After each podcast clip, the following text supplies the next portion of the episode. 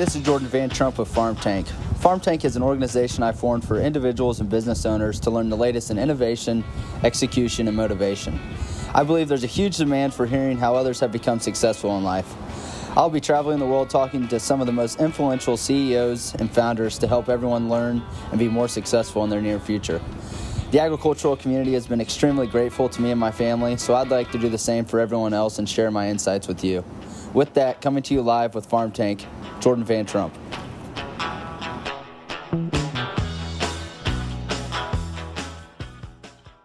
Hey, everybody. Welcome to another episode of Farm Tank. It's just me, Jordan Van Trump, on here today, and I have the pleasure of hosting Codie Sanchez.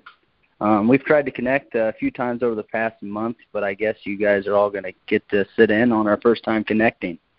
Um, so I give an intro for most everybody else, but uh, I think I'm just going to leave it to you, Codie, to uh, introduce yourself here to the people. It seems like you got a lot of things going on, got your hands in a lot of things. You run a uh, cannabis fund. You got that weekly newsletter that's extremely popular. It looks like you sit on a few boards. So uh, I guess with that, I'll just let you kind of introduce what you do now. Sure. So um, yeah, so I've I've sat on and um, invested in and been a partner in a slew of different private equity and alternative funds um, in the cannabis space in Latin America, and uh, and the funds that I recently um, have been building out after investing in the space personally for years now is the small and medium business space. So that's how I think we kind of got connected. As I was look, I'm always looking for different asset classes that can cash flow. And so I started analyzing what is the what does the farm space look like, and is there a small business here that makes sense that's relatively hands off uh, and you can have operators in that, that come in and, and manage. Um, so at Contrarian Thinking, which is our newsletter that goes out to 100,000 people each week, we talk about an idea for how to cash flow and how to think differently, how to think critically. Because we sort of believe if you can have financial freedom, then you can also have philosophical freedom, the ability to think what you truly want uh, and to be your own person.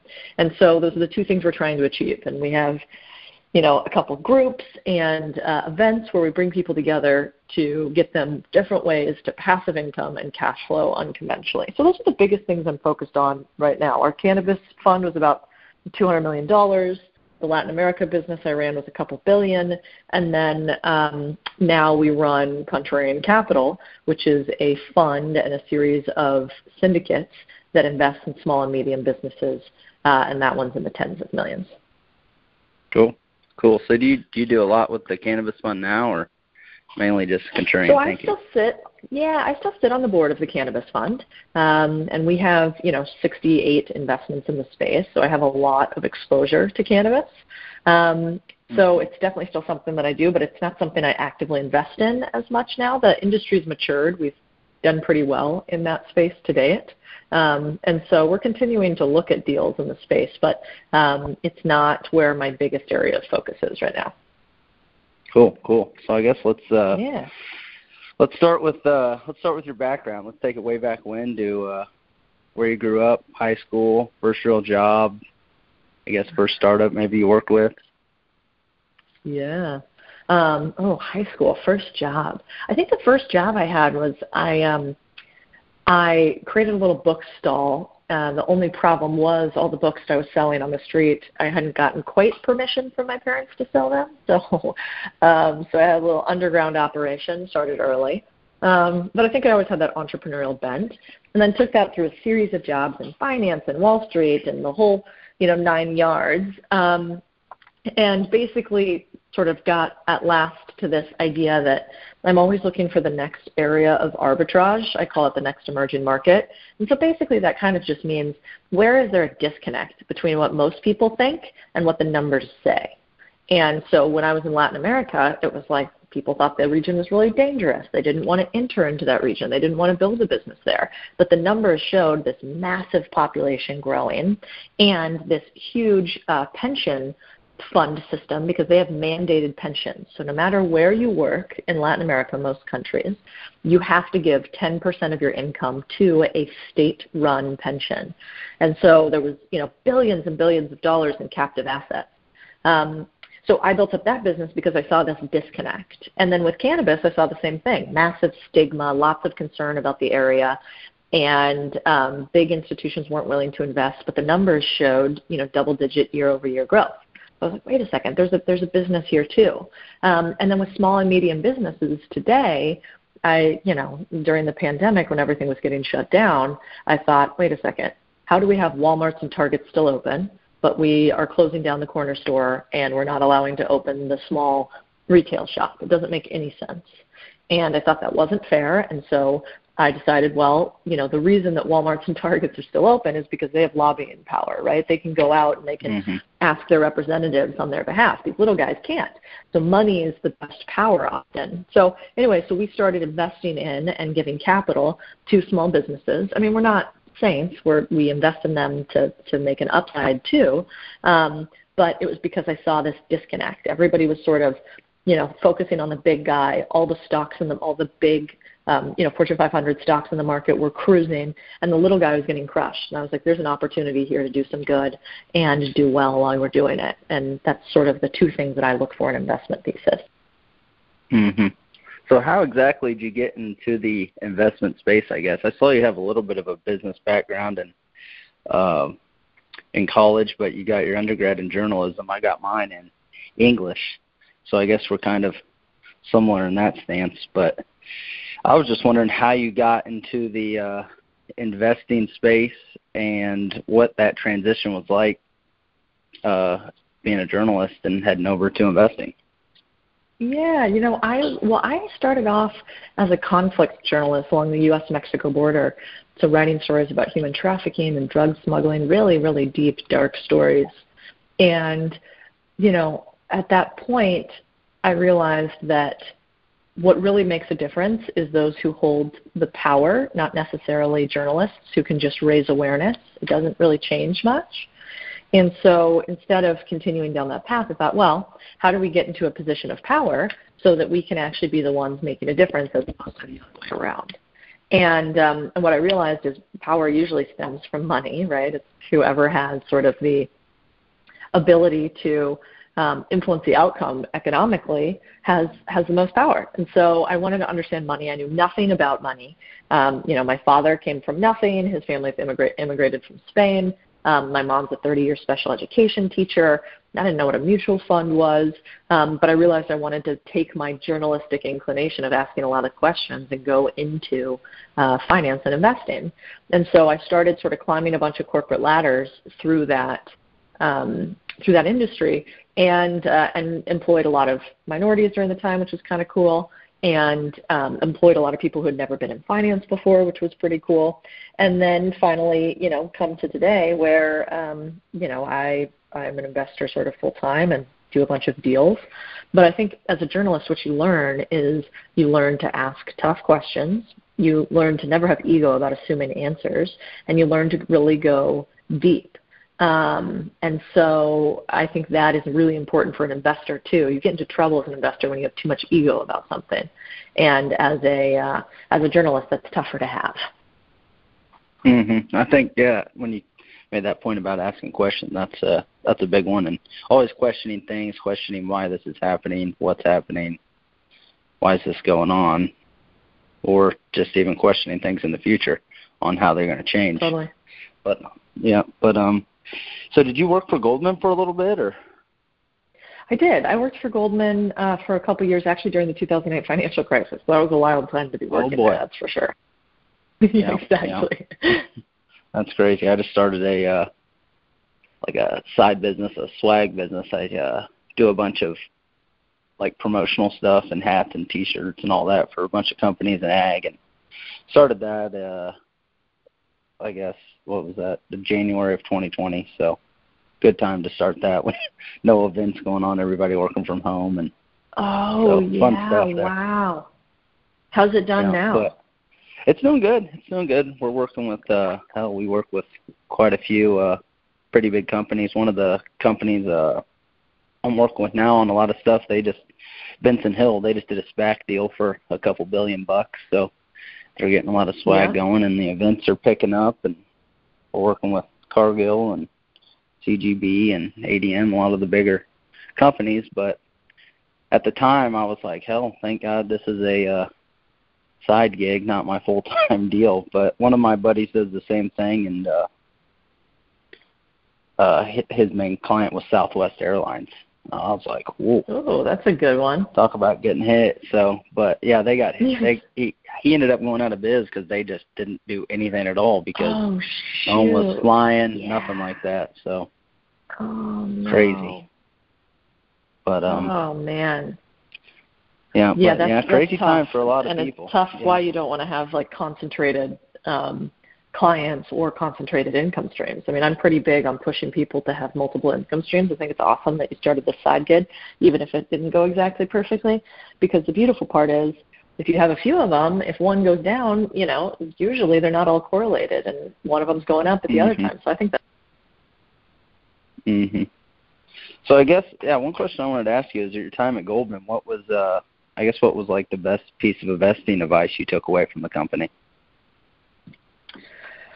I actually think investing is pretty straightforward and easy in a lot of ways. It's just that we oversimplify it, and people on you know Wall Street are compensated to basically mean that or make you feel like it's a lot harder than it is. Um, mm-hmm. But there's a couple pieces of pieces of advice that I got early. One is um, always invest alongside people who are smarter than you when you're starting out. Uh, if there isn't somebody much smarter than you on the cap table or in the investment deal, uh, that means that you're in trouble. And so I think that's a really good rule to live, live by. People get into trouble when they're like, no, I got this hot deal and nobody's in on it and it's just for me. Nobody else is in on it. It's not because it's just for you. It's because nobody else wants it. So that was a good piece of advice I got. And then I, they basically said like four things that I thought were really useful that are very straightforward. Spend less than you earn, invest the surplus, avoid bad debt, leverage good debt. And so those four things kind of change everything and they're very simplistic. And by bad debt they mean avoid, you know, rolling credit card debt. They mean avoid buying a bunch of fancy boats and automobiles and equipment um, that are liabilities and leverage good mm-hmm. debt because the fastest way to maximize your wealth is to use leverage. It's, it also has risks in it, but you know if you can use leverage to buy a multifamily unit, if you can use leverage to buy a business with an SBA loan, if you can use leverage to buy multiple properties to Airbnb or leverage to buy farmland to cash out, all of that allows you to have more income in than you can actually afford to buy right now using other people's money. And so once I understood what good debt looks like, um, I was able to increase my net worth sizably. But it took years. For so long, you know, I'm a daughter of immigrants, so they don't like debt. You know, we, we learned that like debt is is a killer, um, but they don't mm-hmm. understand the difference between good debt and bad debt. And so for so long, I only, you know, I had zero dollars in debt, and I was really proud of it. And I didn't realize, wow, I'm so young, and with my current earning, I should absolutely have debt. Um, and I would definitely be wealthier today if I had started that earlier. Yeah. So, what were like some of the uh, first good debt things you started investing in along your journey? Let's see. So, well, I think first, um, you know, I started buying properties that weren't the house that I lived in early. So, um, you know, with my brother, I own, you know, an Airbnb. We own a few different properties that we Airbnb on. So I think those are some of the easiest things when you're first starting. Um, even to house hack, you know, buy your house and rent out the rooms in it, or lease a house that's more than you typically would and rent out the other rooms in it, and then use that cash flow to get enough capital to then buy another house. So Airbnb mm-hmm. was a good one. Um, and I did that the typical real estate way, you know, and then you get into commercial real estate and office space and uh, land and storage units, and you can kind of continue to scale up with some ease once you understand the game. Um, mm-hmm. But I mm-hmm. think the fastest way to wealth uh, today with leverage is through buying small businesses. It's why we have, if you go to unconventionalacquisitions.com or if you go to contrarianthinking.co, um, on both of the sites, we talk a lot about how to buy small businesses using the SBA, which is the government's lending program, because they'll lend you 90% of the purchase price of a business. So you can become an owner, you can become a CEO of a business, you can get equity, you can have a real asset that you can sell or pass down as opposed to a job that you cannot, and you can do it with the government's help. and it's one of the most powerful programs. Like all the international people I talk to are like, "Oh my gosh, like I wish we had this in the UK. I wish we had this in New Zealand." Um, and I don't think nearly enough people take care take advantage of it here in the US. Mm-hmm. So yeah, expand on that a little bit more on how the government helps you in that way. So that's something I haven't so, heard of before. Yeah. So what I would say, if you actually are interested in this, go to unconventionalacquisitions.com, sign up for the email list. It's free.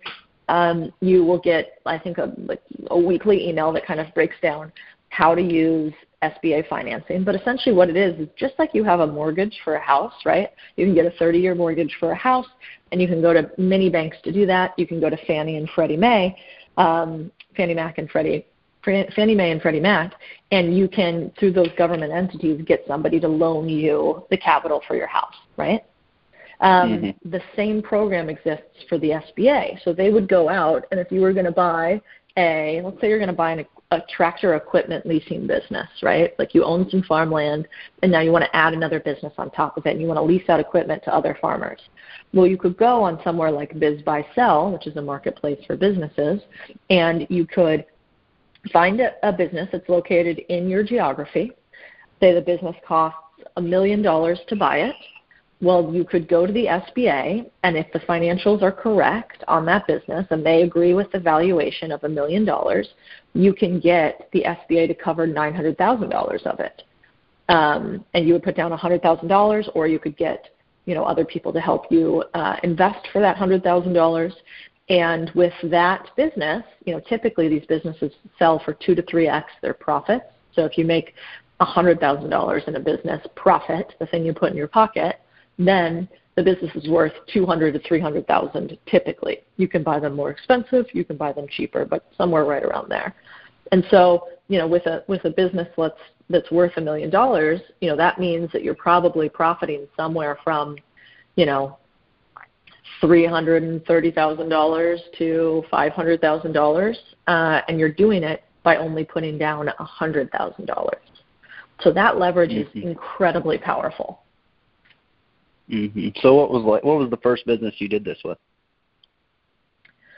The first business I did this with was a plumbing business, um, and the plumbing business is located in Arizona. Um, and then since then, we've done laundromats, um, we're looking at RV storage right now. We've done podcast production. We've done media. We've done e-commerce businesses. We've done hardware businesses, lots of different types. Um, but what we look for are these sort of like mom and pop traditional businesses where the owner is looking to exit and they, they need help doing that. And so we provide them a liquidity event so they can retire and they provide us with an income stream. Mm-hmm. So they so they don't continue running the business. You got to pick up. I guess you have their clients and whatnot, but you kind of got to figure out your own staff. Um, well, so when you buy a business, you buy the actual business. So mm-hmm. that might mean that there's already an operator in place. Um, like you wouldn't buy the business and then have all the people leave, then the business has no value. Yeah. Um, okay. So you need to have, you know, when you buy the business, you have lots of different milestones tied to it. Um, but uh, typically, yes, the, the owner of the business is not going to stay on, and either you're going to have to run it or you're going to have to find an operator to do so. Mm-hmm. So, do you do you run the business as to start, or do you have do you find someone to run them for you? I think when you, you start doing this, you should run the the business first, um, mm-hmm. because you need to learn sort of the you need to learn how this goes, and it's and it's fun. It can be an experiment too. Um, so I like there are a lot of people that want to come in and just passively invest in businesses and a lot of people do. I have a lot of people that run through our course and mastermind and they come and run the business entirely passively. I prefer that people run some of the business first, even if it's with an operator. When I first did the businesses, I ran them. Now, today, I don't run any of the businesses basically, except my media business, Contrarian Thinking, uh, because it's the one I have the most fun with and all the businesses are run by operators. Um, even unconventional acquisitions, which is another business that I own, my operator there is Ryan Snow, and he's the CEO and runs that business. Mm-hmm. So how do you? I guess how do you go about? One big topic we always talk about on the podcast is just hiring people, hiring good help. How do you? Yeah. How do you hire? How do you go about hiring good help? I mean, it's a huge. It's it's probably one of the biggest issues in agriculture. Hell, it's hard to even find just laborers, but I know in other industries, I talk to people and they can't seem to find any good help either. So I guess how do you go about that and finding someone to where you can take kind of a hands-off approach and not be submerged in the business, um, telling people yeah. what to do, I guess, every day. Yeah, yeah, I'd be curious too um, to hear. So I'll answer, and then I'd love to hear what's happening with the employment um, situation in, in agriculture. I think that's fascinating. Um, so talent is definitely really hard to find. Um, a couple things that I think are um, helpful in the businesses that we run is well, and first of all, let me say this: it's never easy. Like finding good people who want to work hard for whatever reason is so bizarrely difficult, especially when there's so many people that say that they have a need. It's like, oh my gosh, if you guys have a need, we have 47,000 jobs for you. Let's get going. Yeah. Um, mm-hmm. So it, you know, it's it's frustrating sometimes, um, especially for those of us that you know are super hard workers. Um, and but um, a couple things help. One, like what you're doing right now, like with this, I try to give people opportunities in my businesses that aren't just income. What I've realized is not everybody only cares about money. Um, and if you can understand the incentive alignment of why people work for you, um, then you can you can actually have employees for life. So, like for instance, um, I don't know if you've ever read the story about um, Chipotle and how they hire and move people through their business. But they essentially hire, you know, when, when they start out, very like low level employees that come in. And the, the difference for Chipotle and why so many people stay with them is they don't hire senior people unless they've worked through their whole entire business.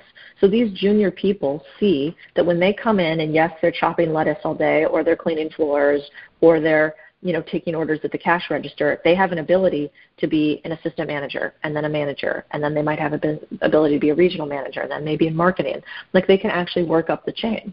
Um, because i don't think that people should stay in minimum wage jobs forever. Those are entry points. And then you're supposed to be able to continue to grow through those varying intro, entry points and the problem is, I don't think that's happening. Um, and so that's somewhere we really focus on is can we have, we have a lot of businesses, so how can we have people have roles that will continue to move up so they can see the light at the end of the tunnel? Um, in agriculture, maybe that's hard, and maybe there's only like you know day laborers that you need. But if you find like a great day laborer, the best thing that you can do is create an example of them. Like, you know, um, my family's from Arizona, and and my grandparent grandparents picked cotton. And um, and my uncle Eb, actually, who ran you know at one day a very large plumbing company, he he was a sharecropper, and um, and what he did and what my family did is they would they would pick out like some of the best talent and you, there, there usually wasn't a ton of them, maybe like you know the top one percent or the top three percent, and they would move those people up the ladder. And because those people would see that, they would stay with them, they would have loyalty, um, and they would bring on more people underneath them. And then the second thing I think is, you know, trying to show people that like a little bit of a dream that's bigger than them. So like, for instance, in my business, you know, I have a lot of roles that are uh, really operational. Like you need to, you know, mm, schedule people here, and you need to, um, you know, do administrative tasks there. And I tell those people the same thing. Like we make every single person do a personality test so I can understand what drives mm-hmm. them before we um, before we hire them, and then I make sure that they do not get in a job that's not aligned with how we would actually hire them. And I do this for the lowest employee employee all the way to the most, you know, let's say expensive or salaried employee I have. Um, and mm-hmm. it's been really helpful um, because some people also just want freedom and some people want safety and security. So I might say to like another person that's like a lower level, like, you know, if you if your biggest thing is that you want to make sure that you have a job continuously, then what I'll do for you is I'll make sure that, you know, you're number one on my priority list for all the jobs that I have, and I will connect you with somebody else that will fill the gaps when I don't have jobs for you. Um, and so, like, I'm actually looking out for you and and I don't think other employees or, or employers are going to do that. But there's no doubt it's hard and it's very time intensive up front. Mhm. Yeah, it seems like it. The I guess the training part of the the uh, the aspect the aspect of training people seems to be the biggest issue, I guess, and what I'm seeing in ag and people just taking the time to train someone. And I was on a podcast with a guy the other day, and he scaled a uh, ag retail business. He his uh his dad actually died. His dad had a seed seed business when he was in college, and his dad died his senior year. And he decided, uh, hell, I'm going to take over the seed business and see what I can do with it. And I think he, I know he runs the biggest ag retail shop in Iowa, and Iowa's the biggest farm state in um, the country. And I think he might have the biggest independent ag retailer in the uh, in the U.S. But yeah, he was just basically saying you got to spend nine months to 12 months training somebody and don't really expect much out of them and have them learn the business and shadow you and um figure it out from there so. But yeah the stuff wow. on the uh the uh yeah the labor on the ag side of things isn't the best right now. I mean the first problem is um just getting people. I mean all these farm communities are in super small towns in the middle of nowhere. So getting people to move out there is a huge issue. I mean, a lot of farms now are seeing the issue with uh their kids not even wanting to stay on the farm. They just don't really want anything to do with it and I think social media's had a big play in that. Um just letting people see the world and what's going on in the world. I mean, some of my best friends here in Kansas City uh grew up on farms in western Kansas and they don't have any plans of going back to the farm anytime soon or at all. I mean, it's just a different lifestyle and getting those people out there is the I mean, finding help is obviously hard and then getting people to move to that city I guess is harder. And we have a we do a conference every year, uh FarmCon and tagline Reviving Rural America and it's just crazy. We go out and speak across the drive through small towns, speak in small towns for all these farm communities. And it's crazy to see what like the 08 crash has done to all these towns. I mean, They're just, just decimated. How poor they are. Yeah, the business, no businesses left. People strung out on drugs, and it's just, it's crazy. And the biggest, I, I mean, we sit down with uh, some of the top execs from everyone from Nutrien to ADM to Bunge, huge companies, and mm-hmm. the biggest question always is, how do we revive rural America? I mean, that's that's that's the, I guess the name of the, the game right is? now. You know, we're we're still talking about it now, but there's a uh, there's a guy called uh, his name's Galen Lawrence, and he I believe he started out him and his dad did uh, heating and AC out in California. They had a business doing that, and then he uh, sold that off and got into agriculture. And at one time, he was the biggest landowner in the U.S. He owns a bunch of like citrus farms down in Florida and whatnot. But he went into a uh, town. I can't think of the name. He went into a town outside of Memphis, um, and he just redid the whole town. Like they got it's like its own little community. And I just wrote a thing wow. up in my newsletter the other day about all these people starting these they're called agrihoods. So people are going into all these uh development areas saying buying 500 acres and they build their own little like town square. They got all the houses around them and then they leave like 250 of the acres for uh crops. They have to grow some type of crops, and they uh, live off those crops and kind of become a community around it. But they're not too big right now, but I guess they're like blowing up, um, and the houses are going for like crazy money. Um, I saw some around like Cal or Carolinas, like the starting price at some of the houses for like 1.2 million. So, wow, um, that's maybe one idea around it, but I'm not sure. I mean, I guess if I knew, I'd be out there doing it. But yeah, um, a hundred percent. Yeah, you know, I remember reading. We're part of this group called AEI, which is kind of like a free markets and um, like a you know America focused think tank. And um, And um, do you remember that book by what was his name? It was like J.D. something, and he wrote about like rural Appalachia where he grew up and sort of what's happening mm-hmm. there with the drug and opioid epidemic. Um, mm-hmm. Anyway, it's an interesting book, but you know, and their thesis is that you know a lot of it is due to um, sort of families breaking down, obviously, um, like no, you know, fewer jobs that are located in those regions and less training and um, and sort of there's like a little bit of like of a mild depression in the region because of of moving out of resources and top talent. So that makes mm-hmm. a lot of mm-hmm. sense to me. I mean, what'll be interesting is I wonder if like any you know the fact that so many city folk are like leaving these large you know New York and LA and San Francisco and whatever and going more rural I wonder what impact that will have on the local economy because it seems to me there's a ton of opportunity. Like we're based in, we split time kind of between San Diego and Austin, and it's wild. In Austin now, you can't get services. Like if I want to get my lawn done, it's super hard to find somebody um and uh and because there's all these people moving in i wonder mm-hmm. if there's you know more businesses and services to help that way but i guess the problem is like you said training and like how would people even think about doing these things? There needs to be like a yeah. bridge right?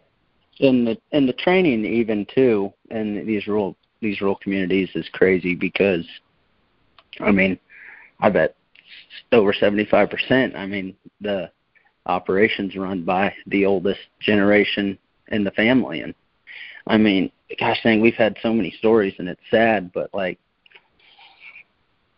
if i if i were i guess majority of the landowners and farmers. If I was, I'm 25, and if I was working on the farm, I wouldn't know. I wouldn't know anything about running the business itself. I guess if my family owned the farm, oh, yeah. owned the land, and whatnot, my dad would maybe know a little bit, and uh, my grandpa would know the most. And hell, my dad's 50 years old, and say the grandpa something crazy happens and he ends up passing away real quick. Um, the 50 year old dad has no idea the first thing about it, even what to do. And I think that's where it starts. And they just have a tough time delegating. And um, there's a lot of change happening in agriculture right now. I mean, it's probably the last industry to get any change. I mean, the motto today is, I mean, they haven't. I guess they really haven't had a change since their forefathers had enough balls to head west and put a stake in the ground and take the ground. I mean, ever since then, it's this is how my daddy's did it, and his daddy did it, and his daddy did it before him. So, um, yeah, I guess. Yeah, you know, it's interesting. We were just in Greenville, South Carolina, which isn't super rural, right? But we were there with a few families that uh, manage cattle, and um, yeah, it just it seems like there's such a disconnect. I was just on the phone with this guy Andrew Wilkinson who runs something called Tiny Capital, and we were talking about how hard it is to find people. And then I'm in Greenville, and there's like these young crazy kids who are roping steers and you know got kicked in the face, and they they show up to do it at five in the morning and do mm-hmm. all this mm-hmm. work just to have somebody let them, you know. And so it's like, gosh, like if we could harness that crazy drive that gets us six. I wasn't up at 5 a.m. when I was 16 just for fun. Like no way. Mm-hmm. Um, yeah. Like if we could harness some of that to you know business and treat those kids, um, you know, like in the education that would actually be useful as opposed to sending them to college. Wow, would we have something? You know. Mm-hmm. Um, but but I think that's in stark contrast to you know then I see those kids once they turn 40 or 50 and life isn't always so good to them over the years and some of that light you know stops shining. Um mm-hmm. and and yeah i can i can only imagine. Where are you based exactly? Are you in kansas city proper? Yeah i'm right i'm right in kansas city. My parents live a little bit south on the farm and then uh we own uh we got airbnbs too. We got uh six airbnbs and i uh i guess right out of college I graduated college. What was that? Three year, about three years ago, right now. Mm-hmm. And right out of college, my uh, my grandpa died right before I graduated, and he was uh, we call him the slum lord. He was the big slum lord. So he he he had some interesting houses down in downtown KC, and uh, he kind of sold all those off before he died. But he had one property uh, one property left um, in a bigger town right outside of Kansas City. It was uh, six commercial units, business units, and my grandma was like super stressed out about it and uh, didn't, um, I guess, didn't want to deal with them at all. And she had them listed at a good price, and no one was buying or biting on them. And this investment company came in and lowballed her like big time and she was going to take it. And I'm like, hell, I mean, for that price, I'll buy it from you. I mean, I'll figure out how to get the money. So yeah, I ended up buying those from her, and then uh they were super run down, and I mean, you could tell just no one could take care of them because my grandpa was sick like over a year, and he wasn't messing with them. So I went and redid them and put them on the market, and uh ended up flipping them for a good profit right before um COVID hit, thank God, and Yeah. I rolled it into a uh, fire station. So Oh, I live in wow. uh I'm living upstairs now, but I'm living in the oldest fire station in Kansas City. How Um, How it was built in like that? 1887. Yep, and I'm working on the downstairs now. I'm gonna Airbnb it or rent it out to somebody. So, um, That's I so guess, yeah. interesting. That's like my husband's dream is he wants to live in a fire station. He thinks that's so cool. yeah, Um, it's pretty so cool. We're gonna have to There's we're no gonna have to come visit you in Kansas City.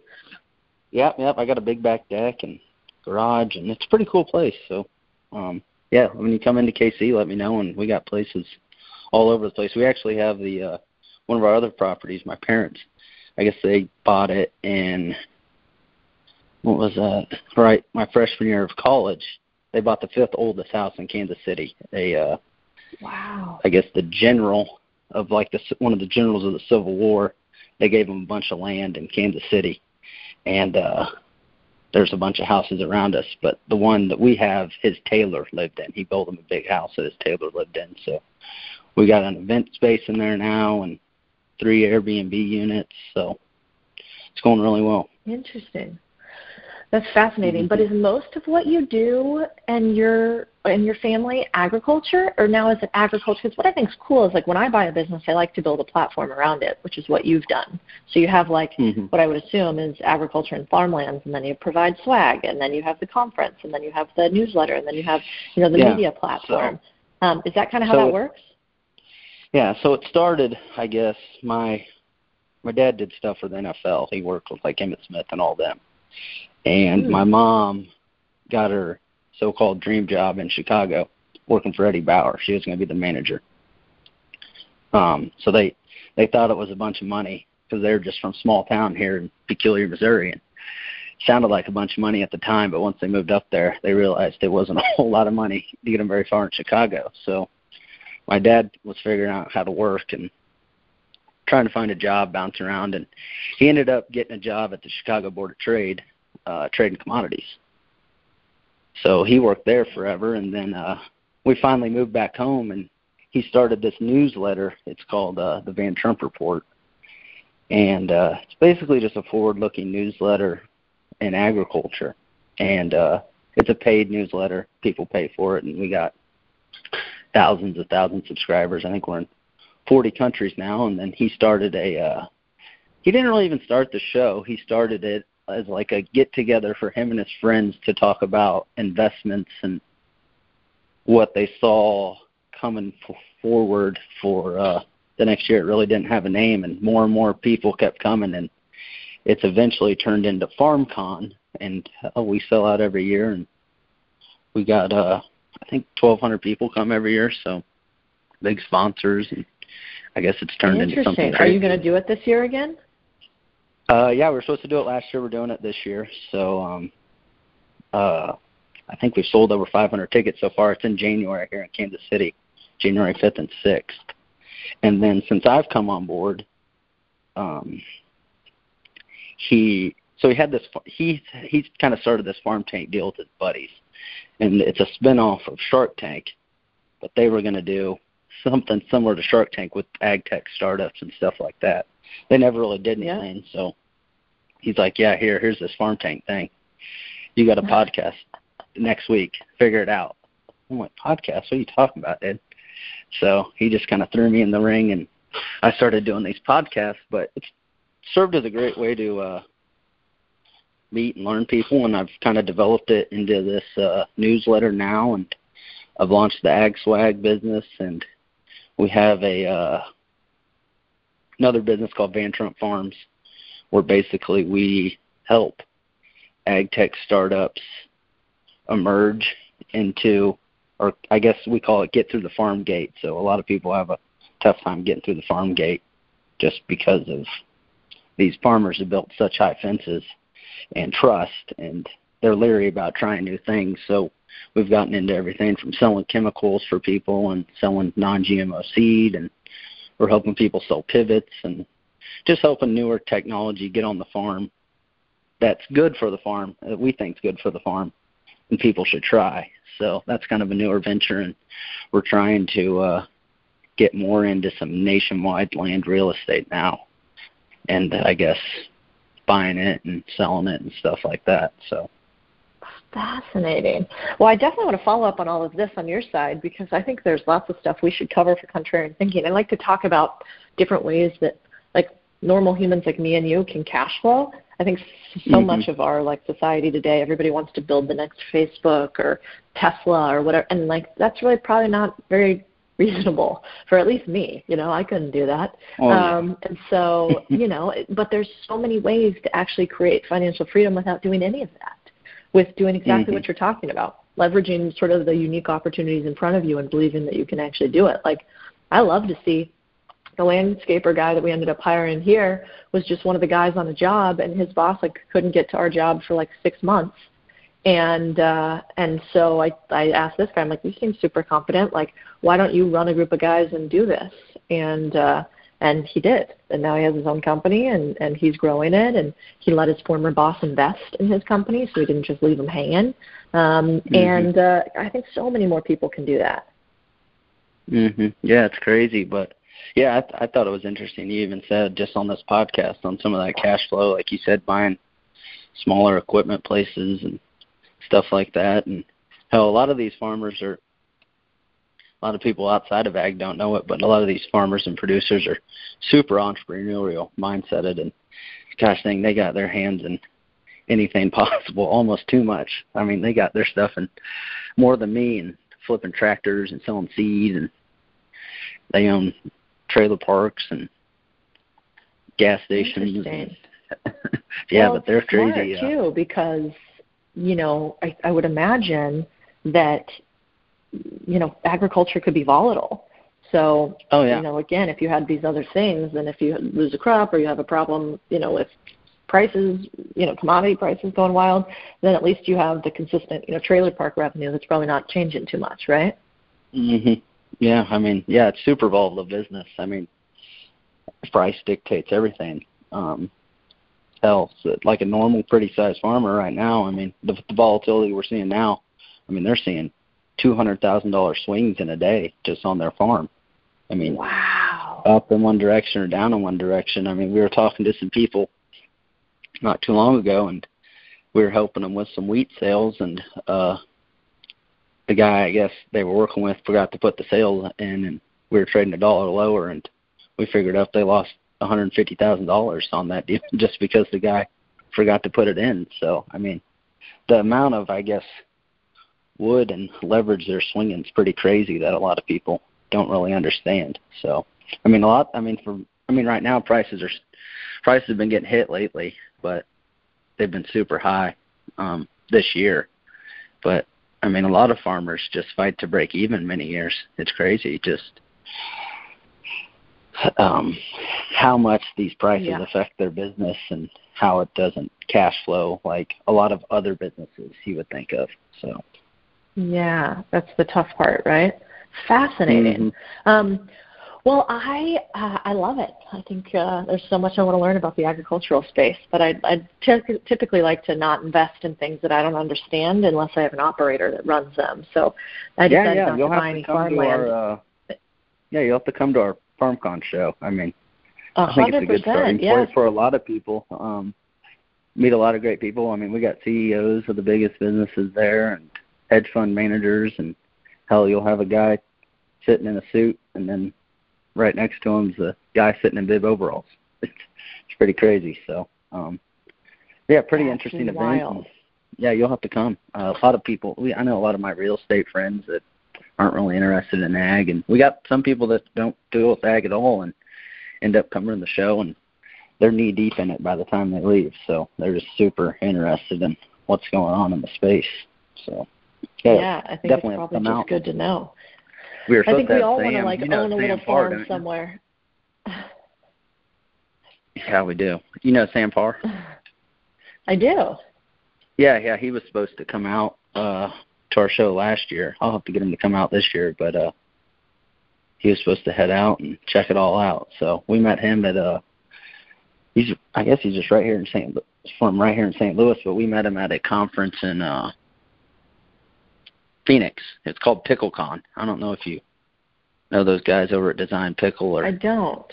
Uh, not uh, I can't think of the guy's name that owns it, but um we met him there. He was talking and he kind of just approached us and he was like, "Yeah, you guys aren't from around here, are you?" We're like, "No, we're from Kansas City." So we kind of just hit it off from there. And I was just down in Austin uh, a couple months ago and went by his new house and we hit a workout and he got some new crazy Mercedes Benz or something, some station wagon thing. It's Yeah. pretty crazy. I'm seeing him on Friday. Yeah, he's like, "There's only 65 made in the world." I'm like, "Sam, it's a station wagon. That's what moms Exactly. drive. I don't care if there's- Exactly. there's only two made in the world." But he's funny. He's a good sport. He's like, "Yeah, forget you. Oh, I yeah. like it." Yeah, my dad, my dad, him and my dad really hit it off. He worked with uh Mike at American Pickers for a while, and um, my dad's obsessed with antiques, and I think he's watched every episode of that show. So No They way. hit it off that's there. hysterical. What a good, yeah, that's a good quirk. I always like people that are, you know, I think the fun part about life is when you get to meet humans that are multidimensional. You know, they do lots of different interesting things because life's too short. Mhm. You know, but I grew up in in Phoenix, Arizona, where, you know, I didn't realize it then, but now when I tell stories of like, you know, going hunting with my dad and the stuff that we did as kids, people think it's a little crazy. Um, hmm and that's just how we grew up you know. Lots of our friends were farm families or you know a lot with a lot with cattle uh in Arizona too. And then that got leveraged into real estate for most of them um hmm but uh but there's nothing that I think is better than finding humans that have you know done some hard things with their hands to start um just makes for more interesting conversations than uh only doing things with computers and Sam's from the Midwest too right Yeah, he's from St. Louis area, so he, well, Yeah. he, I guess he got started in that. uh He's nuts, but he was doing those hot dogs or whatever. He was selling them hot dogs. I guess is how it. I guess Exactly, with the ridiculous I guess. name He sold that. cart Yeah, he sold that sold that hot dog business, and I guess he's taken off from there. But he's got the podcast deal going on now, and looks like it's doing well. So who knows what he'll be I into love it. next? Yeah, yeah, he's killing it. No doubt about it. Mhm. Mhm. Um, one other, yeah, one question I wanted to ask you. I guess I know we're probably running out of time, but uh, so basically, I asked my dad. Um, I was going to be a baseball player, and had some big offers for baseball, and decided I was going to go to school to be a lawyer instead. So ended up getting into law school, and right before I was going, I was like, Dad, what what would you do if you had to do it all again? And he's like, uh, I'd be a, I'd be just be an investor, professional investor. So um I decided not to go to law school and I guess kind of take that journey.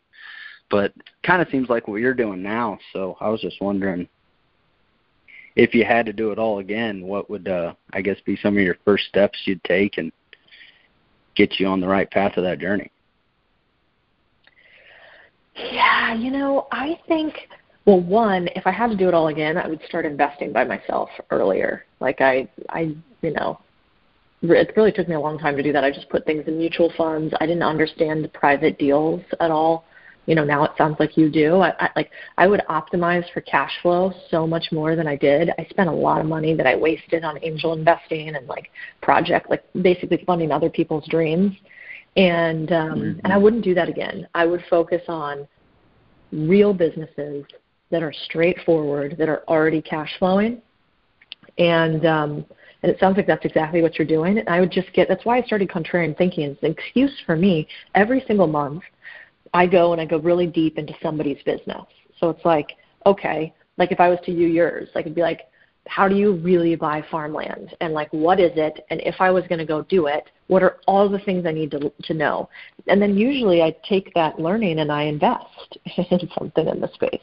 So i end up getting this diversified portfolio of a bunch of different investments by going really deep into one a month um, and mm-hmm. learning from an expert, and then you know, and then they get exposure and stuff from that. And so I think that's that's exactly what you're doing. Is like I would just reach out to the different people that you think do interesting things, seem to make quite a bit of wealth um, from what they're they're building or what they're investing in. And then I'm usually like, can you just teach me how to do it, and I'll write something up for you, you know, or I'll help or give me work or whatever. I, I have no ego about it even now. Um, and then I go deep, really deep down the rabbit hole on it. And mm-hmm. uh, and I think you know that's the best advice that um, that I ever had was one of my mentors said like you know if you're investing millions and billions for other people like why aren't you doing that for yourself? And then the second best piece was like don't try to learn it by yourself. Just you go go chat with somebody who's done it before you um, and so I try to like you know my friend Mike Dillard we just did one on crypto and he taught me a ton about how to invest in crypto, how to do it in the wallets, and I just basically took all of his ideas and implemented it. Um, mm-hmm. And then another friend did that for me with buying houses at auction. So we're going to go on July 15th. There's an auction here, and, and I'm going to buy a property with him. Um, and uh, and if I take all these little bets, they sort of accumulate, and then the ones I really like that work out well, I double down on and I do more. Then the ones that don't work out, I usually always learn something from. So um, mm-hmm. that's how I do it. But we'll come harass you in Kansas City, and we can compare notes. You can teach me about farming, and we can film some cool stuff, and you can show me your Airbnbs, and I'll teach you about all the other yeah, asset classes sure. I invest in. Yeah, for sure. You jogged my memory on one thing, uh, and uh, it was uh, I read an article and you were talking about uh, collecting people. Um, I guess I was just wanting to learn a little bit more about that and how you go about that. And you were just talking about how you're uh, connecting with people in your network and they're showing you how to do things, and you're actually putting them. I guess you're executing on what they're telling you and making money from it. So yeah, yeah. That's. I think that somebody said that to me last night. Like, what I'm, you know, you got to know your skill set. And my skill set is not staying focused on one area for 20 years. You know, as you can tell from my career, I don't really like to do that. I like to get in, understand something, get competent at it, and right when you could actually start compounding and continuing to get more value out of it, I'm like, ah, I'm over this. I'm ready for the next thing. And so I realized mm-hmm. early on that meant that I wouldn't be able to just be employed because how you make a lot of money that way is you stay in one area for 20 years or 10 years or whatever, and you keep climbing the ladder in that area, right? And I realized mm-hmm. that had no interest or appeal from me.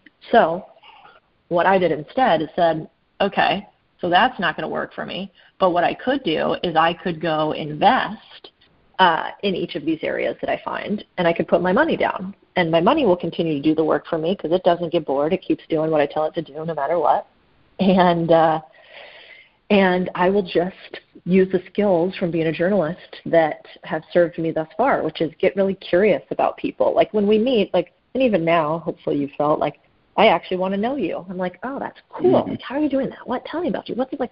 So, and maybe that's rare. Not everybody actually wants to know another person. They want to talk about themselves. I don't care that much about myself. I already, I already know Codie. She's okay. Um, mm-hmm. and so, uh, so instead, I try to go out and find really interesting humans, and I build my friend and networks from humans that I think are interesting, as opposed to those that have just, you know, stumbled on my path through the years. So I do it really, really proactively.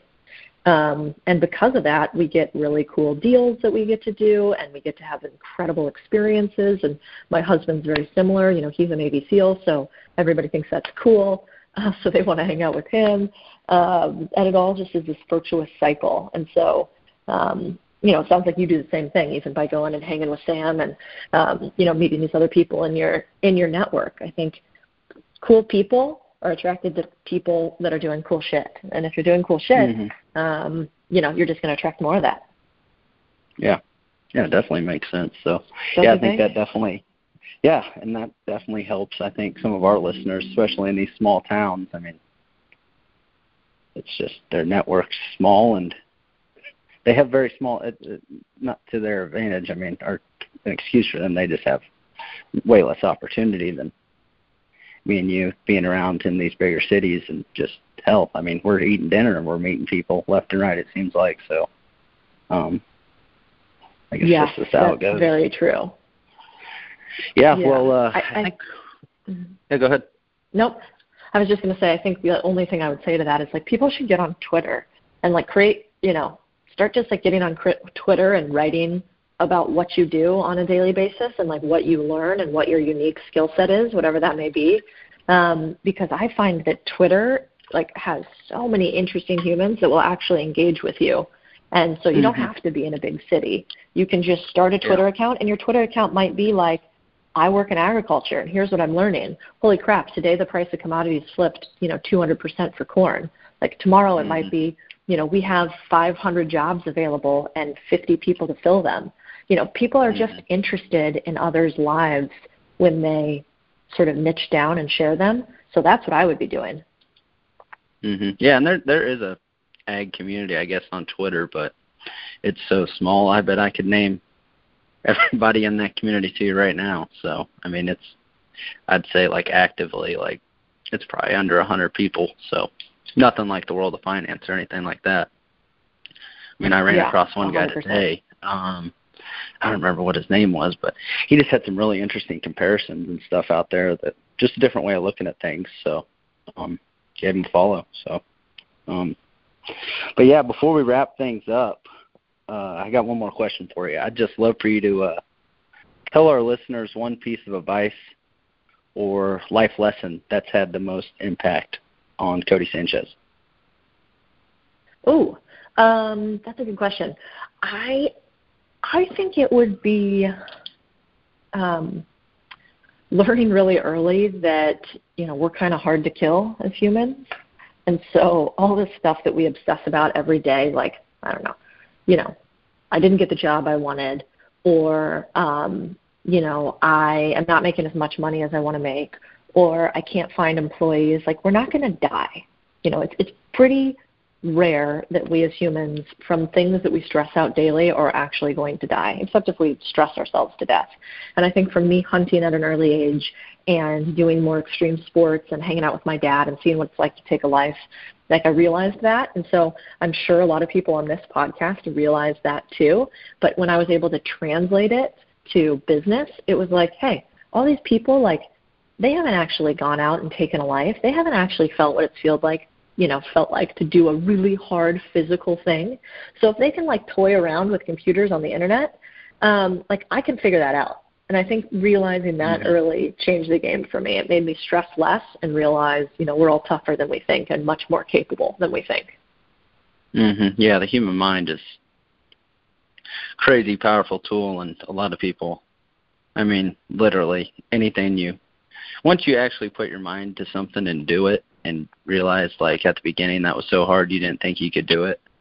I mean, there's not a thing out there I don't think I can do. It's just a matter of forming a plan and going out and doing it and executing on it. I mean, that's that's as simple as it is. It just comes down to executing and making it happen. Just not just making the time out of the day to do it. And uh I guess I read a quote not too long ago. Uh I I had it written on my wall for a little bit, but it was uh if you don't have time for it, then make it a priority. Um Yeah, that's exactly right. And hell, I guess ever since I've read that quote, it's anything that I feel like I need to do, I just got to make it a priority and do it. And there it is. I usually get it done. So, um, yes, you're down in Austin, exactly right? right? Yes, sir.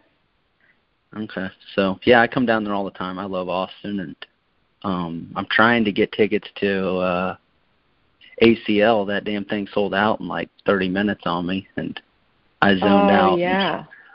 But uh, well, yeah, they got George let me know Strait if you down come down here. Yeah, yeah, I come down there all the time. I got a lot of buddies in Dallas and a few buddies in Austin, and my sister loves Austin. She's up at New York right now. She just got into uh, Columbia, so she's going to Columbia for a graduate school in architecture, and kind of the Oh, stories that's and different perspectives.